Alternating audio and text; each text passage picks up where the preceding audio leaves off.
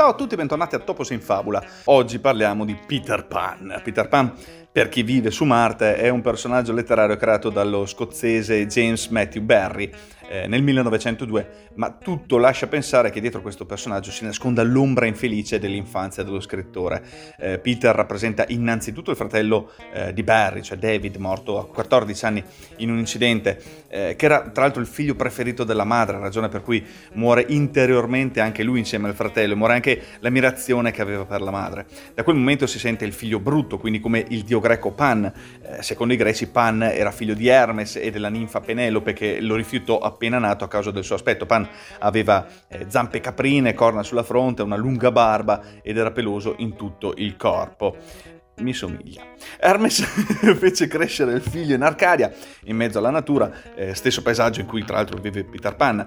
In, in, Peter quindi abbiamo un demone, il dolore di una madre che gli chiude la finestra del cuore e lui cercando di sostituire il fratello morto dimentica di essere il bambino che in realtà non fu mai in un mondo inesistente, cioè l'isola che non c'è. Un po' di trama. A causa del fatto che sa volare, Peter si diverte a curiosare alle finestre del quartiere di Kensington a Londra, ascoltando attraverso la finestra aperta le storie della buonanotte raccontate dalla signora Mary Darling. Una sera entra in casa ma viene scoperto dal cane e scappando eh, la sua ombra rimane impigliata nella finestra che si chiude. Ritornato per prenderla fa amicizia con Wendy, la figlia di Mary, e la invita ad andare con lui sull'isola che non c'è per essere la madre del gruppo dei ragazzi perduti, bambini che si sono persi nei giardini di Kensington. Wendy accetta e lo segue con i fratellini John e Michael. Ragazzi eh, Peter e la fatina Tinkerbell, anche nota come Trilli, hanno molte avventure nell'isola incantata, fra l'altro sconfiggendo Capitanuncino questa in estrema sintesi. Ma i fratellini hanno nostalgia di casa e tornano accompagnati dai bambini perduti che verranno adottati dalla famiglia Darling. Eh, Peter invece non vuole diventare grande e quindi ritorna sull'isola che non c'è, promettendo però di passare a trovare Wendy ogni primavera. Quando si ripresenta, lei è ormai cresciuta e ha una figlia, Jane, che accetta di andare con Peter assumendo il ruolo di madre. Dopo Jane sarà la nipote di Wendy, Margaret, ad accompagnare Peter e il ciclo continua. Tra l'altro nella versione originale Peter uccide tutti i bimbi sperduti una volta diventati grandi. L'isola che non c'è, la patria di Peter Pan, in qualche modo è l'origine di ogni essere umano, è il Dio che desideriamo ma di cui dubitiamo l'esistenza, è il paradiso perduto, la nostalgia dell'infanzia, il luogo dell'anima, l'amore impossibile, è la cartina geografica della nostra dimensione inconscia, è il luogo dell'indipendenza, per questo non ci sono scuole, genitori, regole, è solo gioco senza sosta, avventure a non non finire con tanto di adrenalina piratesca. Per quell'isola noi venderemmo tutto, l'anima in primis, ed è per questo che alla fine ci ritroviamo nel nostro inferno. Tra l'altro sarebbe bellissimo fare un, um, un paragone tra l'isola che non c'è e uh, la terra dei balocchi, il paese dei balocchi eh, di Pinocchio, ma anche di quello parleremo magari non finito Peter Pan, perché fare quattro puntate tutte con, eh, con Bennato, ecco, no? magari il capitano, nostro comandante, mi caccia dalla cambusa. Peter Pan interpella la coscienza umana in maniera traumatica, non è un bambino, ma un demone. Siamo tutti delle isole un po' sperdute, un po' immersi nella nostra solitudine interiore, che vogliamo aggregarci in comunità, gruppi, famiglie, società, ma in fondo restiamo isole che non ci sono, sommersi da sogni incompiuti, da ideali frustrati, da fantasie mancate, da idoli e dei scomparsi in quell'angolino combattiamo eh, di nascosto la nostra clandestinità umana, ci permettiamo vizi e sfizi, sempre però alla ricerca di una certezza, l'amore infinito di una madre, chiamatela come vi pare, natura, Dio, vita eterna, eh, perfezione, ma resta sempre un dubbio. Non c'è quell'isola e per non disperarci dobbiamo lottare contro i pirati che simboleggiano la disperazione, capitanati da un cino, il nostro inconscio. Peter Pan, come ogni eh, conformazione psicologica, deve essere visto in controluce. Se eh, da una parte negativa sembra il ragazzino irresponsabile che non vuole crescere, né assumersi nessuna responsabilità come sembrerebbe, dall'altra parte positiva è la certezza che il mondo che offrono gli adulti è assurdo, insicuro, moralista, fatto di falsità, apparenze e paure mai affrontate. Peter Pan scappa nella sua isola quando vedendo i genitori ormai fossilizzati nel loro mondo, che non è grande ma ingombrante, si rifiuta di vivere in, in quel modo, in quel mondo, ancora peggio eh, quando glielo impongono. Possiamo abbandonare la casa dei nostri genitori senza traumi quando abbiamo vissuto in profondità la famiglia, altrimenti cercheremo solo un vuoto impossibile da colmare perché incapaci di essere famiglia a sé e in se stessi. Spesso nella vita ci capita di trovare dei Peter Pan, persone che a una certa età si comportano ancora come dei bambini che non vogliono crescere, la, fi- la famigerata sindrome di Peter Pan. Ma perché? Perché perché Peter Pan non ha avuto dei genitori maturi, cioè capaci di adattarsi al mondo del bambino, genitori quindi così rigidi da far sì che Peter Pan odiasse il mondo dei grandi.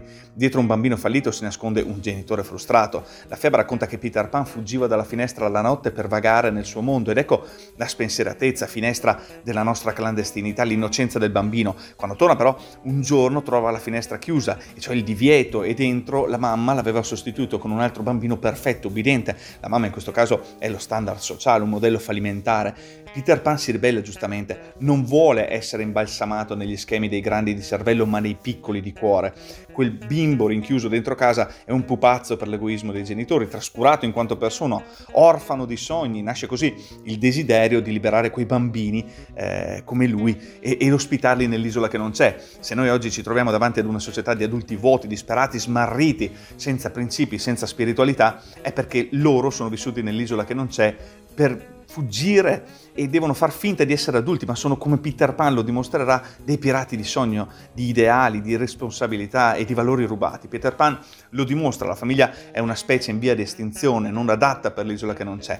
Peter Pan in mancanza di un senso esistenziale simboleggiato nella madre mancante, lei è la fonte dello spirito, della vita anche interiore, si rifugia nell'isola che non c'è, l'abbiamo capito. Il mito di Peter Pan è sempre attuale in una società orfana, senza principi, senza veri educatori, senza miti portanti, senza futuro, per cui non resta che creare dei vizi o palliativi come il gioco o il piacere. Peter Pan si trova eh, solo e cerca qualcuno che gli dia conforto e che gli faccia compagnia. Infatti, nonostante Peter dimentichi in continuazione le avventure che vive, ricorda benissimo il rifiuto della madre. La madre a livello esistenziale è il senso vitale che ci ha abbandonato tramite il fallimento e l'oblio della politica e della religione, creando così una società allo sbaraglio, eh, un'isola che non c'è per l'appunto dove regna il desiderio della fuga nel divertimento fine a se stesso, quindi destinato alla nausea e alla disperazione. Peter Pan perciò nasconde dietro le le risate del gioco, le urla del pianto, dietro il divertimento soffoca la disperazione della tristezza, atteggiamento molto comune nella massa quotidiana. Tutta la vita non facciamo altro che eh, ricercare qualcosa in più, una, eh, una fusione con l'infinito, ma troviamo solo surrogati nel sesso, nel divertimento, nel potere, nelle amicizie, trovare qualcuno con cui perderci. Peter Pan accorre alla finestra dei bambini, simbolo di speranza, ascolto, ricerca dell'assoluto, sperando di ingrossare le fila dei suoi compagni di gioco e di poter trovare una madre in sostituzione della sua. Ecco la ricerca esistenziale della madre psichica che tutti noi, coscienti o meno, facciamo attraverso cose, oggetti, persone, ideali. Non si sazia mai di guardare, mangiare o ascoltare musica. La passione, una volta saziata, torna vorace come prima, eh, simbolo perfetto eh, nella memoria di Peter Pan. La sua memoria è talmente corta che mentre accompagna Wendy e i fratelli fratelli verso l'isola che non c'è, si dimentica chi siano e una volta arrivati a volte sparisce per ore e al suo ritorno non sa neanche cosa ha fatto mentre era via. Peter Pan sa che i suoi veri discepoli provengono da una famiglia adulterata dove gli adulti rivelano la loro incapacità a rapportarsi in un modo maturo con la vita, tanto che i valori che considerano prioritari sono effimeri, materia e dunque la loro immaturità viene passata anche ai figli. Peter Pan è la cristallizzazione infantile di chi fugge nel mondo dello spirito e della fantasia, dove non esiste il tempo e neppure il cibo, gioca come un bambino a fare la cena coi piatti vuoti e fa finta di mangiare, ma poi la realtà della fame è reale, puoi far finta di amare, ma se non ti senti amato è come quello che fa finta di mangiare senza aver nulla nel piatto. L'indigenza del bisogno esistenziale del cibo mette in scaccomato la forza dello spirito, eppure l'antipode di Peter Pan è il signor Darling, pratico, realista, indaffarato ed edito soltanto alle cose, ai soldi, al materialismo. Chi vive solo di materialismo fa evaporare lo spirito, ma chi vive soltanto di spirito e fantasia scappa in un mondo dove diventa un conflitto irreale, falso, mistico. Nasce allora il capitano Uncino, lo stato schizofrenico che vuole educare il bambino eh, pur sapendo di essere immaturo. Sono gli adulti che non credono negli dei e vorrebbero i figli devoti. Peter Pan, quell'istinto selvaggio e irrazionale che cerca nella notte l'infanzia, la purezza mancata, una, una notte viene scoperto da Nana, il cane di Wendy, che rappresenta l'istinto selvaggio selvaggio, che gli ha strappato l'ombra, cioè il nostro istinto emotivo, inconscio, demoniaco che desidera il proibito. Quest'ombra è in noi la fonte della luce, è il luogo sacro, temibile, misterioso ma affascinante. L'ignoto di quest'ombra fa paura per istinto, noi la evitiamo, non vogliamo parlare quindi dei nostri difetti, della morte, della nostra incoerenza, della nostra mancata spiritualità, ma solo riavendo quest'ombra Peter Pan potrà avere il potere di avere con sé i suoi amici bambini. Per farlo dovrà servirsi proprio della fede. Si tratta di una piccola fata alata, compagna di Peter, per il quale eh, nutre un amore ed una gelosia notevoli. La Disney eh, ce l'ha tramandata come Trilli, ma nell'originale inglese è Tinkerbell, cioè campanellino, la voce della coscienza che ci mette in allerta. Il termine Tinker, infatti, in inglese rappresenta il fabbro capace di riparare pentole e tegami, proprio come lo fa la nostra coscienza con i nostri sbagli, o piatti, o pentole, o tegami rotti. Però questa voce della coscienza non è sempre positiva, può diventare demoniaca, ossessiva, fondamentalista, come tante fedi religiose mistificanti.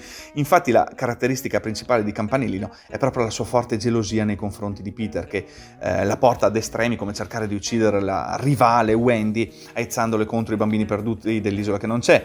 Sebbene si tratti di un personaggio positivo, possiede un carattere estremamente volubile che la fa passare in poco tempo da una rabbia vendicativa ad una dedizione notevole per i suoi compagni. Le oscillazioni del suo umore vengono spiegate nel racconto con la eh, constatazione che le sue dimensioni limitate non le permettono di contenere più di un sentimento alla volta, dunque state attenti alla voce della vostra coscienza.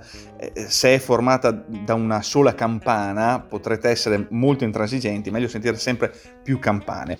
L'ombra è l'archetipo per eh, eccellenza della nostra parte oscura, oltre che inconscia, è quella parte di noi che sa più di noi stessi. Lei non ubbidisce alle regole della ragione, è istinto puro. Peter Pan la perde nelle sue scorribande e viene rinchiuso in un cassetto. Ecco la morale, la legge, il divieto. Ognuno di noi sa che eh, dentro la nostra coscienza alberga questa ombra che ci dice il contrario di quanto eh, noi vogliamo, crediamo, desideriamo, speriamo soltanto attraverso l'amore e l'accettazione di se stessi. Ecco Wendy che aiuta a cucire l'ombra su Peter, eh, che noi possiamo riavere l'armonia di essere coerenti con la nostra ombra, eh, per vederla basta un po' di luce, la, la, verità, e soltanto allora Peter Pan può tornare in pace nella sua isola che non c'è. Se Peter Pan è il cuore fantasioso senza cervello, Capitan Uncino è il suo antagonista o alter ego, la ragione senza sentimento, senza cuore. Mentre Peter Pan rappresenta l'adulto infantile che eh, non vuole mai crescere, Uncino è il bambino che vuole fare l'adulto con una serietà isterica. È tirato più che serio, rigido più che preciso, arrogante più che deciso, prepotente più che determinato, non vuole avere eh, figli, odia i bambini o almeno l'impegno che richiedono, eh, vuole che lavorino, che si diano alla carriera, alle cose serie, quindi alla guerra, ai soldi. Ecco la, la sua ciurma di pirati, lui il simbolo perfetto del governante di popoli che odia perfino la sua ciurma, ma la usa, eh, la ritiene stupida ma se ne serve, è simbolo degli uomini d'affari, Uncino come eh, tanti capi, governanti, re, ministri, vuole guidare il gregge ma per portarlo allo sbaraglio e potersi disfare di tutto e di tutti. Offre a tutte ricchezze come il consumismo eh, del capitalismo, ma li rende schiavi di questi sogni appesi all'uncino allucinante di un'isola che non c'è. Quando un genitore non vive la sua dedizione eh, di non solo dare la vita ai figli, ma di darsi a loro, darsi nell'anima, nei valori, eh, dare loro il proprio tempo, la propria passione, dare loro attenzione per un dialogo continuo, allora i figli diventano una limitazione alla vita, un ostacolo per i propri interessi, un impegno che spesso diventa grave, noioso, per un senso di dovere morale non lo si dichiara apertamente, ma i bambini lo percepiscono quando sono un peso per i loro genitori. Capitano Uncino faleva su questo senso di colpa e, e cito dal libro, i vostri genitori erano liberi senza di voi, avete condizionato la loro vita, vi danno giocattoli perché non hanno tempo per giocare con voi, lavorano ehm, per darvi solo cose e, e pagare tate che sostituiscano la loro presenza, siete per loro dei mobili o pupazzi con cui abbelliscono la loro casa e si credono cresciuti, maturi, siete gingilli o trofei delle loro mete, ma rimanete trofei impersonali sulla bacheca di una casa impersonale. Non vedo l'ora che ve ne andiate via di casa. Quindi perché non seguite me? Diventate pirati.